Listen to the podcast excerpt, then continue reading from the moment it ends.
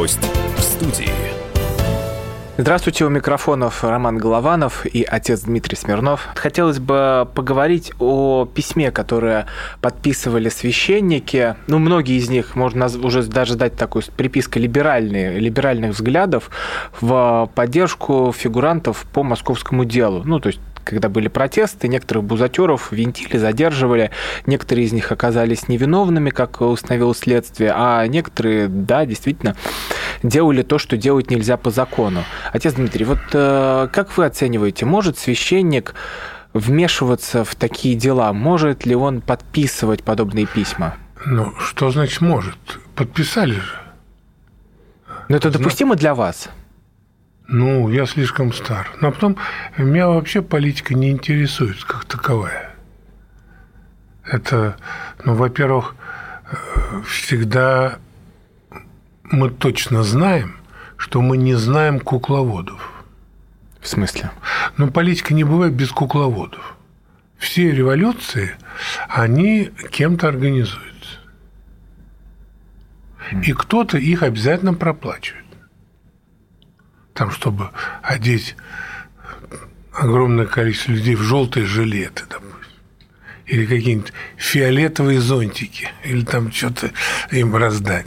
Поэтому за этим всегда кто-то стоит, который, ну, что-то из себя изображает, там, демократа, прочее. Поэтому участвовать в этих детских играх, потому что в этом участвует только молодежь.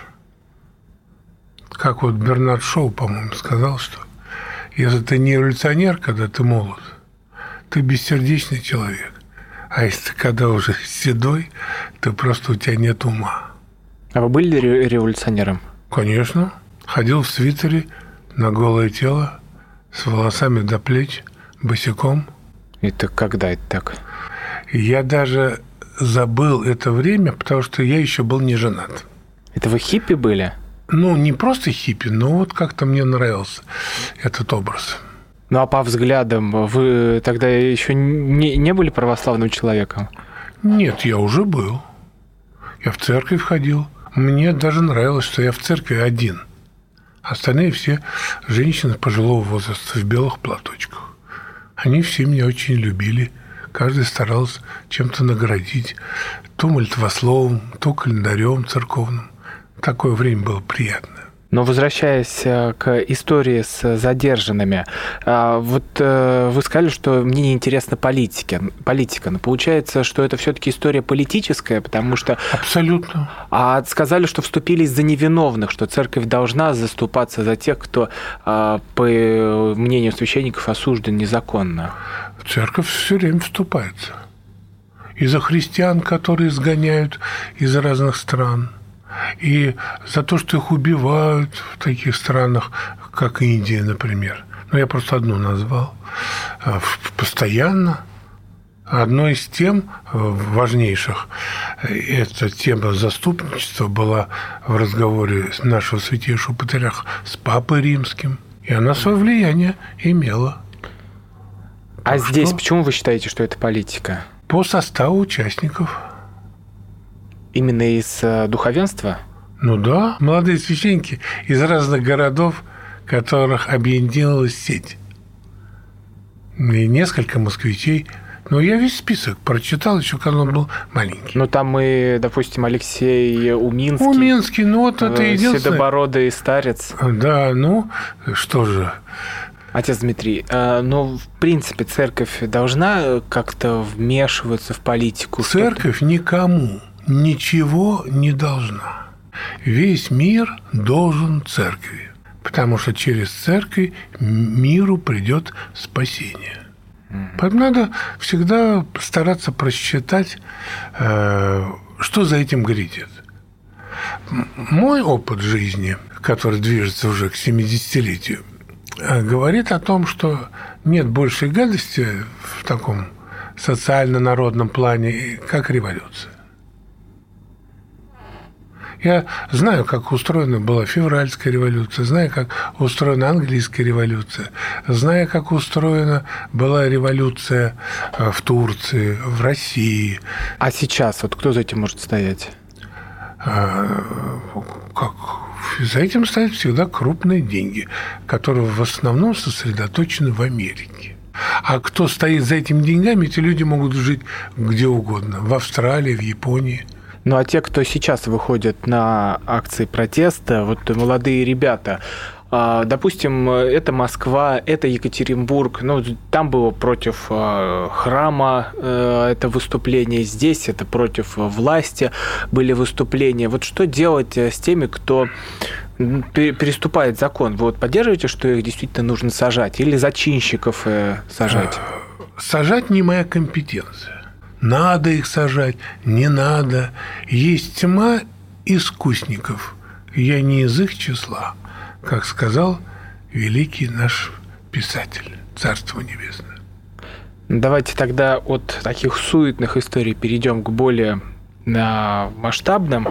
Ваше выступление по поводу ЭКО.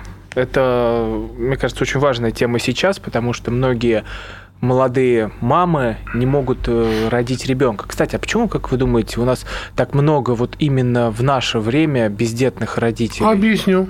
Я даже подготовился. Женщины, прибегающие к ЭКО, имеют в анамнезе хронические системные заболевания мочеполовой системы, гормональные нарушения, избыточный вес. Это самая многочисленная группа, и это женщины после абортов.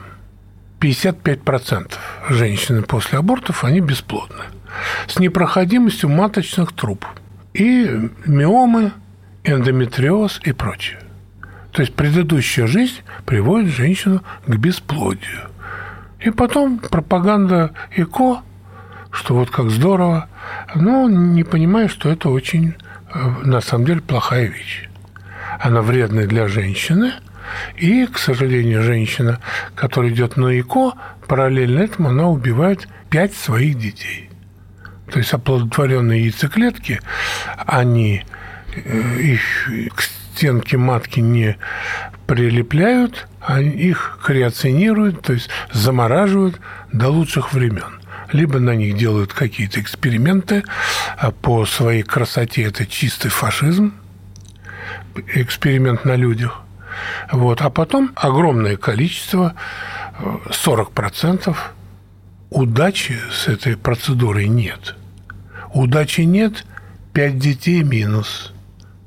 Эти женщины убивают. Но это нужно отметить, что церковь считает момент рождения души, рождения человека в момент зачатия, да? Ну, конечно. Это для слушателей важно нет, понять. Нет, в некоторых даже народных э, таких э, преданиях, ну, японцы считают, день рождения – это день зачатия. Я не знаю, празднуют они или нет, как мы в России. Но рождение, оно может двигаться. В семь месяцев сейчас рожают, и в пять, и в девять месяцев. Бывают и задержки с рождением. Это так, девять месяцев – это средняя такая э, норма. Mm-hmm. Вот она постоянно нарушает. Вот шестьдесят пять процентов эмбрионов гибнут. То есть из ста попыток сделать экскорпоральное оплодотворение – шестьдесят пять будущих детей гибнут, вот, и пятьдесят один процент умственно отсталые. Это зачатые ЭКО? Да. Поэтому женщины, которые после того, что им надиктовала их предыдущая жизнь, все-таки желают переступить, ну, скажем, быстро, закон Божий, это происходит так и вплоть до этого, потому что и суррогатное материнство, и ЭКО делают женщин инвалидами. И теперь уже выяснилось, что от ЭКО болеют онкологическими заболеваниями, потому что ЭКО влияет... Это и... вы про историю за воротнём? Нет, да? не только. Не только, просто это уж очень известные и, и любимые всем... Ну, люди. Мы знаем их как актрис, а так они оказались очень для нашего народа симпатичны. Вот, поэтому это такое отозвалось в сердцах миллионов. А так нет, это нередкое заболевание, но у нас таких больших исследований Минздрав пока еще не провел. Я надеюсь, после нашей передачи народ заинтересуется. потому что вот щитовидная железа, вырабатывающая гормоны, она находится ну, близко к голове и вообще очень сильно влияет вообще на всю жизнь. Это великий и ужасный отец Дмитрий Смирнов. Я, Роман Голованов. Продолжим сразу после короткой паузы.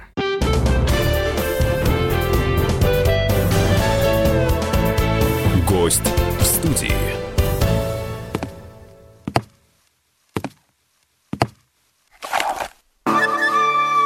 Это была тяжелая неделя. Хороший. Ребята, давайте жить дружно. Плохой. Понимаете, не признавали у одного кандидата подпись его родного отца. Злой. А вот что у нас в России, вот что у нас в России. Бред, да? Николай Платошкин подводит итоги недели. Каждую пятницу на радио «Комсомольская правда» в шесть вечера по Москве.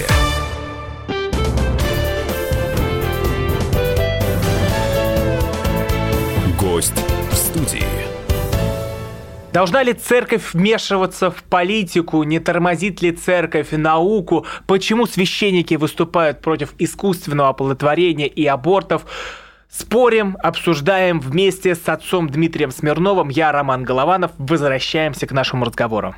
Вот э, я спросил по поводу, почему сейчас так много у нас бесплодных родителей. Перед эфиром поговорил с одним из экспертов из Минздрава, который очень, очень плотно занимается этим вопросом. Ну, там просто головы ломают, как нам повысить рождаемость русских людей. И он э, верующий человек, э, он сказал, что во многом вина э, в смене половых партнеров. Точно, совершенно. И вот есть доктор, один андролог, который вывел там прямую зависимость, потому что от этого большинство людей детородного возраста у нас больны всякими инфекциями. Иногда целый букет. И они прям с молоду, там, с двадцати лет, уже испробовав все радости такой псевдосемейной жизни, гражданский брак, как они это величают, или такие совершенно случайные встречи с бокалом вина, подвергают себя вот от опасности. И вот эти инфекции не дают возможность уже родить ребенка. Ни мужчине, ни женщине требуется очень сильное медикаментозное лечение. Отец Дмитрий, но как эту проблему победить, вот, бездетности? Никак. Народ живет совершенно бездумной, безнравственной жизнью. Сейчас вхожу на радио, на ступеньках стоят женщины и курят. На каждой пачке написано, что это, милая, тебе вредно. Она это все равно делает. Но когда-то она это начала. Как у меня есть один знакомый, ему сорок лет, он весь в татуировках, и он очень стесняется, на пляж не ходит уже. А десять лет назад он прекрасно себя чувствовал, наоборот, кичился этим. Сейчас не знает, куда деваться. А татуировки тоже плохо? Но любое уродство плохо. Даже в музеях меняют экспозиции. А это несменяемая экспозиция до старости. Отец Дмитрий, вернемся к теме ЭКО. Вы говорили про крещение детей, рожденных этим способом. Если он, ребенок, сам возрастет, уверует, начнет ходить в храм, да пожалуйста. Но что крестить у людей, которые вообще чихать хотели на церковные законы? То есть, я правильно понял, вы выступили против крещения детей, рожденных ЭКО? Да, я лично против. Если ко мне придут такие люди, я задам им вопрос, который должен задать любой священник. Прочтите символ веры. Что они мне скажут? Они скажут, а что это такое? Я скажу, что это крест. Я сказал, кругом шагар-маш. Потому что я не могу их крестить по закону, по правилам церковным. Вот, а сделать это снисхождение для людей, которые не делают снисхождения для церкви, вот тот э, закон наш, основа социальной концепции, которую вы цитировали, он для них совершенно чужд. Я хочу, но у нас не детский сад. И то маленьким детям мы не позволяем все, что они хотят. Там играть с опасной бритвой, вставлять булавку в розетку, там заводить машину, спичками поджигать занавеску, особенно в отсутствие мамы. Мы этому делать не позволяем. То есть, я так понимаю, это относится не только к детям, рожденным от ЭКО, но и в принципе к невкусоцеркомленным. В принципе, да. Вот сейчас... То есть, вы хотите ограничить число крещенных? Наши врачи, некоторые, хотят начать процесс работы и экспериментов с геномом человека. Его улучшать. Но это же евгеника. Это же осуждено как фашизм. А сейчас, пользуясь неграмотностью людей и представителей СМИ, они начинают из этого делать свои деньги. Mm. Вмешиваются в создание Богом человека. Отец Дмитрий, вот возвращаясь к теме ЭКО, хотелось бы процитировать Владимира Легойду из его телеграм-канала. Это э, запись. Что касается ЭКО, то здесь все проще. Существует, видимо, неизвестная отцу Дмитрию процедура ЭКО, исключающая уничтожение излишних эмбрионов. И любая пара, которая ими воспользовалась, не подлежит церковному осуждению. Иные же технологии ЭКО, конечно, нравственно недопустимы. Всех, кто сталкивается при крещении с необоснованными требованиями священников, призвал обращаться в возглавляемый им отдел. Вот как раз Владимир Романович ошибся. В социальной концепции этот текст писал и я. Темой этой я занимаюсь давно, двадцать лет. И не только ЭКО, а все, что с этим связано, с рождением детей. Поэтому, если меня святейший патриарх и назначил возглавлять комиссию, которую я и возглавляю. Поэтому мой вопрос исследован. Это Владимир Романович может и не знать, что убивается семь детей параллельно. Ник... Их замораживают и откладывают. Ну, а если предложить Владимиру Романовичу его заморозить и отложить? Останется ли он жив? Сумеет ли его, его отогреть? И так далее. Это человек. С ним нельзя так поступать. Это же совершенно очевидно. И потом никто не следит. А ни мама, которая сделала себе такую процедуру, ни врачи. Что с ним будет? И нам никто не скажет, а что случилось с этими эмбрионами, которые попадают вот в эти проценты ужасные? Пожалуйста, я на любой суд пойду.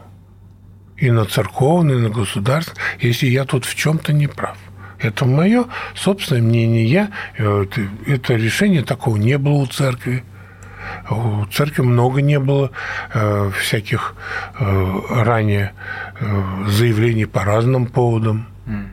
Но я состою э, сопредседателем Церковного общественного совета по биомедицинской этике, куда входит несколько священников э, по первому образованию и своему служению.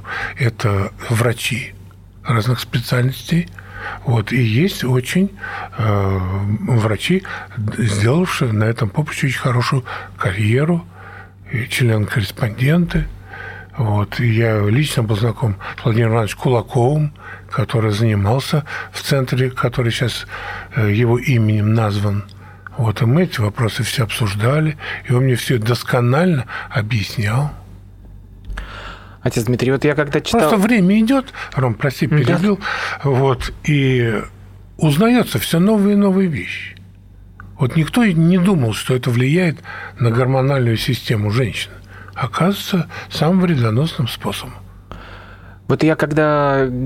Опять же, готовился к эфиру, позвонил одному из э, ребят, занимающихся наукой. Это глава сайта anthropogenes точка ру, э, Соколов его фамилия. И вот у нас с ним состоялся разговор по поводу, мешает ли церковь на, э, науке или нет. Вот, отец Дмитрий, а вы как думаете, и как вы ответите на те обвинения, что церковь многие... вопросы научные она пытается затормозить. Допустим, мог быть у мамы ребенок, но здесь отец Дмитрий выступил против ЭКО. Могли ли они там родить мальчика, девочку, но отец Дмитрий выступил против суррогатного материнства. И складывается вот у такого околонаучного... Но почему в Германии, я задаю простой вопрос, те, кто суррогатным материнством получает детей, тот садится в тюрьму? А мы готовы предоставлять любой паре иностранцев, даже однополый, э, ребенка. Мы однополым? А, а кто это проверяет? Приходит человек и говорит, я вот хочу ребеночка, пожалуйста. Что, русские девушки предназначены для того, чтобы быть инкубаторами для э, там, похотливых людей в Европе? Это все будет стоить очень дорого. Это вообще для богатеньких, а не у тех, кого пенсия восемь тысяч в будущем им маячит. Это делается исключительно ради денег. Потому что ни на какую демографию тысячи детей, выращенных в пробирке, не повлияет. Это мизер. Никоим образом. Мы хотим улучшить экологию. Нет, проще. Перестаньте делать аборты. Хотя бы для начала из медицинского страхования обязательного уберите аборты. Что? Убить плод ребенка, эмбрион – это что? Медицина? От чего она лечится? Нет. Почему врачи должны заниматься убийством детей? Если... Я могу выразить друг... мнение вот той стороны. Да. А, что г- говорят? Вот может родиться человек, который будет инвалидом, который э, заведомо будет болен, и, и так мы можем это предотвратить. Конечно. Конечно. Но убивать за то, что человек болен, это фашизм. Разве забыли, как всех психически больных в Германии в газовые камеры? Они шли там с шеренгой по четыре. Хотя он вполне может и трудиться, и ремиссии бывают, и так далее. Поэтому церковь за человечность. Если мы пойдем таким путем, ну, как в Скандинавии, там трупами отапливают дома. Это тепло в общий котел распределить, а может, чтобы твой личный особняк, он отапливался э, телом твоего покойного дядюшки. Пожалуйста. Можем до этого дойти. Сейчас уже вот искусственное мясо. А когда же будем поедать друг друга? А мы продолжим сразу после новостей. Роман Голованов, отец Дмитрий Смирнов. Вернемся совсем скоро.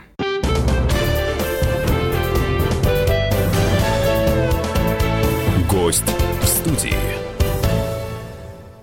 Лучше и сто раз услышать, и сто раз увидеть.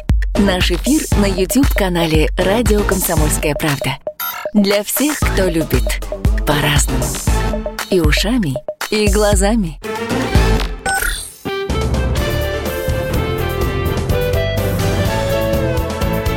Гость в студии. Церковь против научного прогресса. Так это или нет? Почему священники отрицают аборты, отрицают искусственное оплодотворение и предлагают все это взять и запретить? Обсуждаем вместе с отцом Дмитрием Смирновым. Я Роман Голованов. Продолжим наш разговор. Прозвучал такой тезис. Вот когда мы докажем теорию эволюции, ну, найду, найдутся все звенья этой цепочки, вот как тогда будет вести проповедь отец Дмитрий Смирнов? Нет, когда, если такобы, никогда ни у одной обезьяны не сократится количество хромосом до человеческих сорок три, по-моему, или сорок шесть, забыл сейчас. Вот, и поэтому обезьяна совершенно другое существо. Его принципиально не может быть. Поэтому я не знаю, что за э, вас консультировали люди, но они полные невежды в генетике и в биологии. Это давно уже пройденный этап. Ничего другого, кроме библейского повествования, никто не может ничего предложить. Ну почему? В нашей студии был отец Павел Островский, может, вы слышали о таком. Он рассказывал, что вообще неважно, вот, вот этот вопрос, он не принципиален для Конечно. Церкви. Это с этим я согласен. Что... Могу, мог бы Бог сделать эволюционный процесс, но только тем, что Господь вдунул дыхание жизни... Вот, и он вот. сказал, что, может быть, в существо, и оби... которое было обезьяной, он и вдунул э, жизнь и стал человек. Да нет, он вдул в него душу бессмертную, и она так и осталась. Это было, может быть, чело... обезьяноподобное существо, но, может, не такое волосатое, как обычная обезьяна. может быть, он уже был прямоходящий, но он стал человеком. Только где тут место Адаму и Еве? У меня он всегда возникал вопрос, потому что Адам был создан вне рая, где еще не было и животных, и садов. Сначала же он появился. И в какой момент Нет, здесь ну, Адам понимать, и Ева изгоняются это, из рая на землю? Это не учебник по биологии. Это есть некий образ. Меня однажды по радио спросили, откуда в раю взялся змей? Я говорю, убежал из московского цирка. И все, вопросы отпали. Это нелепо. Это и есть язык, на котором для всех эпох совершенно по- понятно объяснено смысл этого. То есть мы не должны Ветхий Завет буквально принимать? Книгу ну, Бытия? Да, разумеется, нет. Над этим, над буквальным пониманием еще... Иоанн Златоуст посмеялся тысяча шестьсот лет тому назад.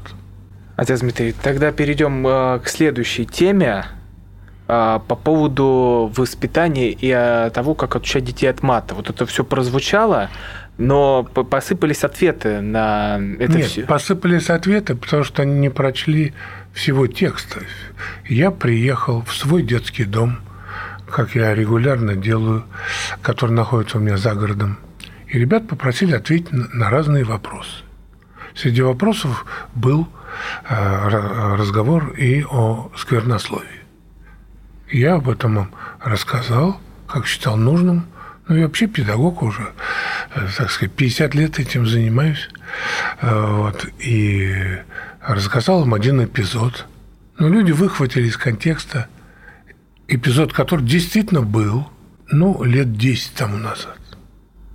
И рассказал, поделился как вот неким таким опытом, что оказалось это очень эффективно.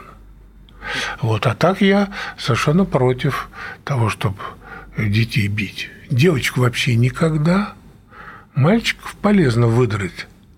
Но мой опыт говорит, что это нужно делать только в спокойствии духа, без злобы, без крика, только за какие-то ужасающие вещи, ну, например, нахамить бабушке или курево там в двенадцать лет, или что-то вот как, я помню у нас, ну, это был однажды случай в гимназии, мальчики э, обраткой облили доски и стали их поджигать. Рядом стоял пятнадцать машин. То есть им грозила верная смерть. Я посоветовал родителям их выдрать. Я говорю, только недолго и чем-то мягким. Они их выдрали, ну, больше никаких. Сразу. А по... что это мягкое было? Плетеный ремень. А, плетен. Ну, им не больно. Нет, но тут должна быть известна... Тут, только... наверное, сам процесс больше. И процесс, и подготовка. Потом мальчики заплакали, их папа утешил, сказал, ну, вот смотри, за такие провинности тебя будут драть. Если тебе это нравится, то вот... Ты, ты должен избегать. А как вы думаете, это таких травм не откладывает у ребенка? Ну, что, а да? Наша цель, чтобы откладывались.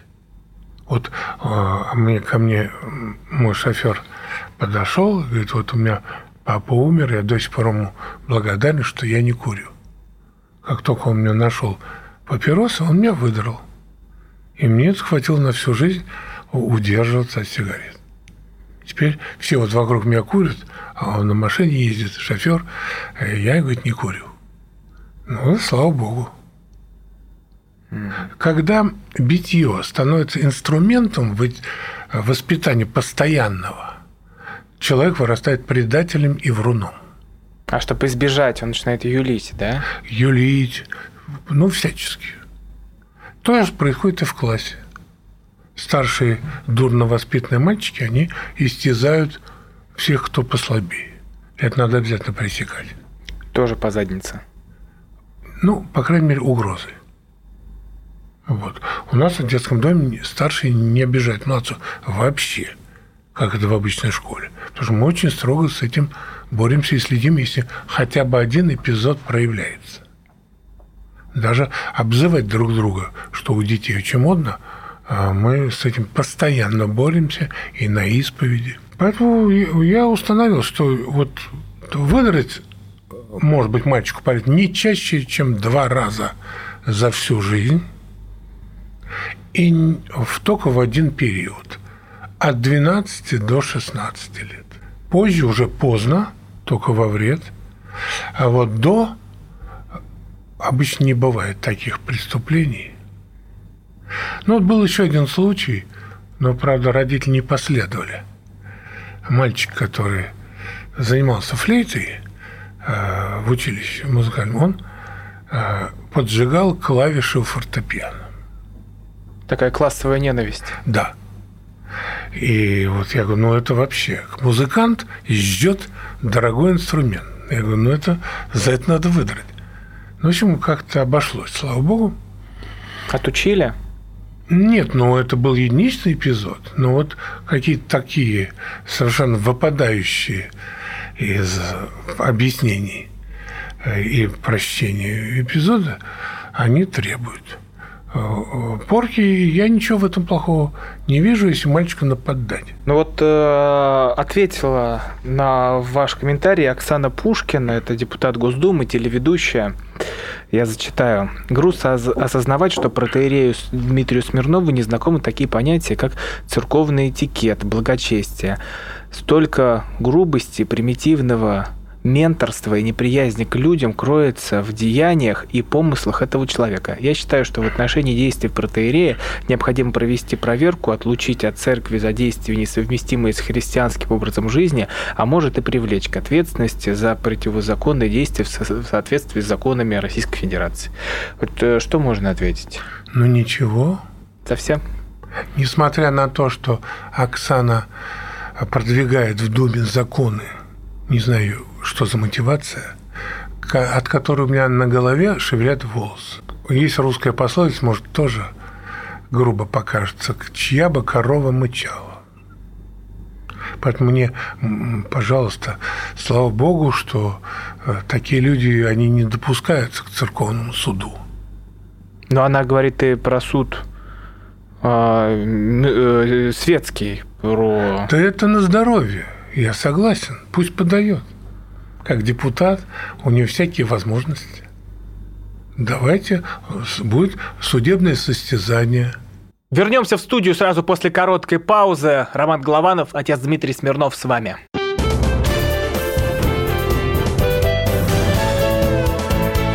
Гость в студии. Можно уйти в большую политику, но большой спорт пойдет вместе с тобой. Чемпион мира в тяжелом весе. Боксер с самыми большими кулаками за всю историю бокса. Действующий депутат Государственной Думы. А теперь еще и ведущий радио «Комсомольская правда». Николай Валуев в авторской программе «Большой спорт». По средам в десять вечера по Москве.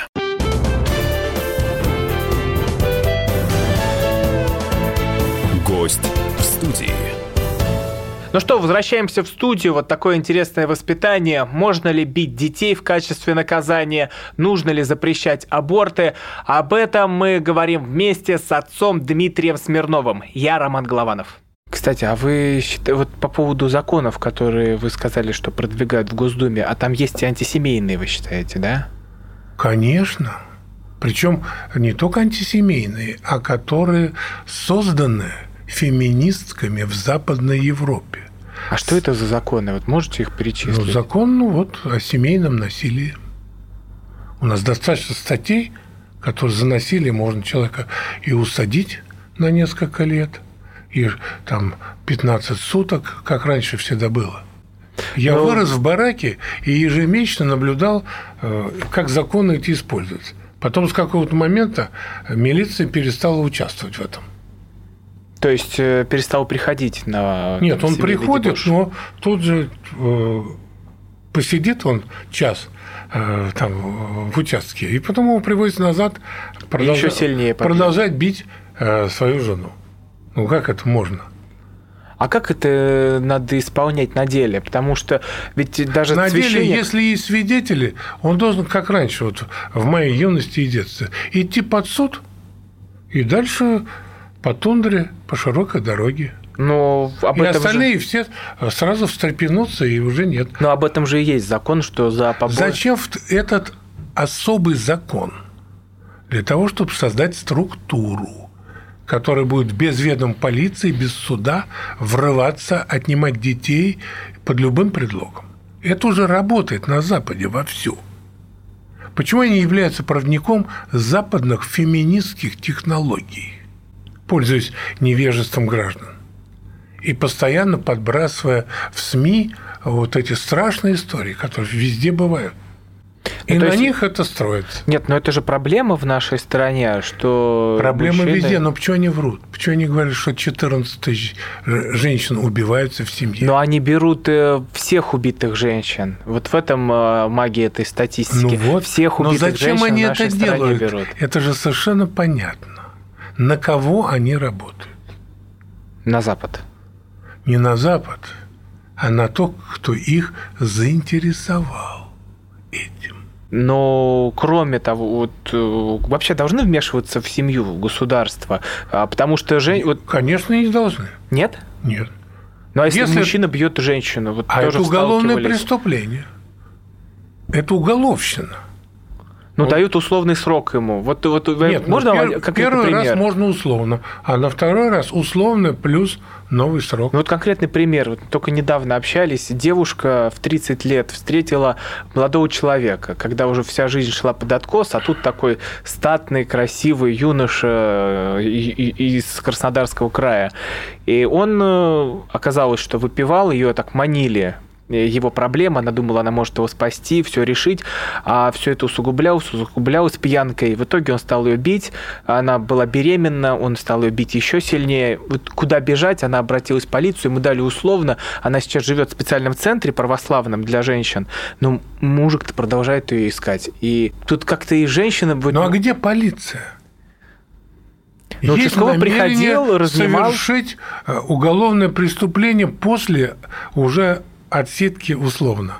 Ну, надо сажать на нормальный срок. Причем тут насилие в семье. А женщина как... сама боится, что вот из-за этого мужчину. Ведь вот вы не считаете, что есть связь? Когда здесь существует нормальная полиция, женщина вообще не должна ничего бояться. А вы считаете, что есть взаимос... ну, что женщина тоже несет ответственность за то, что попадает в эти побои, провоцирует ну, и так конечно, далее? Ну, конечно. Но давеча э, в СМИ устроили скандал по поводу того, что я сказал, что женщина слабее умом. Вот в этом проявляется ее слабость. Она не видит дальнейшую перспективу, укладываясь в койку с человеком, который выпивает. Надежда, что она его исправит. Таких исправлений бывает один на сто тысяч. Но девяносто девять тысяч – пьют только дальше. Такой, ну, так устроен алкоголизм. Но так как он не видит дальнейшую перспективу, ей кажется, вот то, что он высокий, красивый, вот это важно. А то, что выпивает, это мы преодолели. Но ведь тоже вы говорите про полицию. А как чаще всего бывает? Вызвала полицию, его усмирили, заводят дело, а она после прибегает сама. Ну, отпустите моего дурака, он на утро проспится. Ну и что? Хорошо. А если он ограбит магазин, а она прибежит? Прибежит. Сядет за грабеж. Кто? Тот, кто ограбил магазин. Мой сосед по бараку, он как раз сел за ограбление магазина. Первый раз. Ему было семнадцать лет. Нормально. Никакого насилия в семье. Сел за... и так и здесь. Поэтому тут очень просто. Тут какая-то содержится тайна. Ну, может, с колокольцем поговорить? Что там? Почему вот так реагируют на уголовщину? Хотелось еще одну цитату по поводу вашего заявления про мальчика, которого отучили ругаться матом. Отец Алексей Уминский тоже высказался. Вы, вы же тогда сказали, и Вахтанг Кипшидзе сказал, что это была шутка, как отреагировали. Ну, в общем, шутка. Мы, у нас разговор с детьми, он был рассказан в виде, ну, потому что уже детки немножко устали, немножко поднять их настроение, а так как они все время волтузятся там. Вот. Хотя Дмитрий шутка удалась. Ну, и слава тебе, Господи. Вот. Но отец Алексей Уминский что пишет? Я думаю, что это как бы совсем не шутка, исходя из того, что отец Дмитрий Смирнов был одним из не то чтобы инициаторов, но всячески поддерживал закон о декриминализации домашнего насилия. Это прямо идея, что, конечно, нельзя ни в коем случае, потому что никто не имеет права вмешиваться в дела семьи. Подумаешь, дали подзатыльничек, а из-за этого у родителей могут отнять ребенка. Но подумаешь, ремень взял, взял в руки ремень отец, а из-за этого семья будет преследоваться. Нет, мы против. Вот по поводу домашнего насилия. Вы же... Да, вот, к сожалению... Отец Алексей, вот он, я уверен, не со злыми намерениями, но как бы начитался современной русской прессы. Потому что это в воздухе висит, все им говорят вот об, о декриминализации. Я не об этом говорил. Просто происходит путаница в умах. Я говорил против создания новой структуры и нового закона. Всех старых законов достаточно, только нужно, чтобы милиция их исполняла. Все, точка. Mm-hmm. Я совершенно против. Я ни одному мужчине не дам свободно бить женщину, если у меня руки достанут до этого места. Отец Дмитрий, спасибо вам большое за разговор. С вами были Роман Голованов, отец Дмитрий Смирнов. Всего вам доброго. Всего доброго.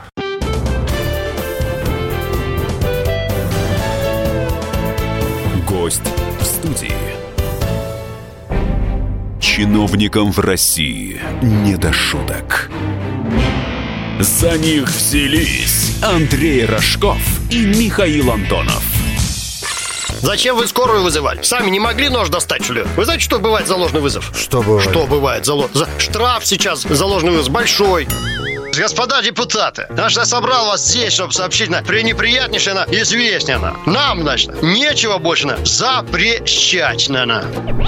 Вы в своем уме вообще, господа депутаты? Все лазейки перекрыли. Вам еще три года тут сидеть? Есть мысли у кого-нибудь? У меня есть. О, комитет по здоровью проснулся. Ну, давай, слушаем, давай. А давайте сделаем перерыв на обед. Каждую пятницу в десять вечера по Москве на радио «Комсомольская правда». Бюрократию и глупость вышибаем смехом. В программе «Не до шуток».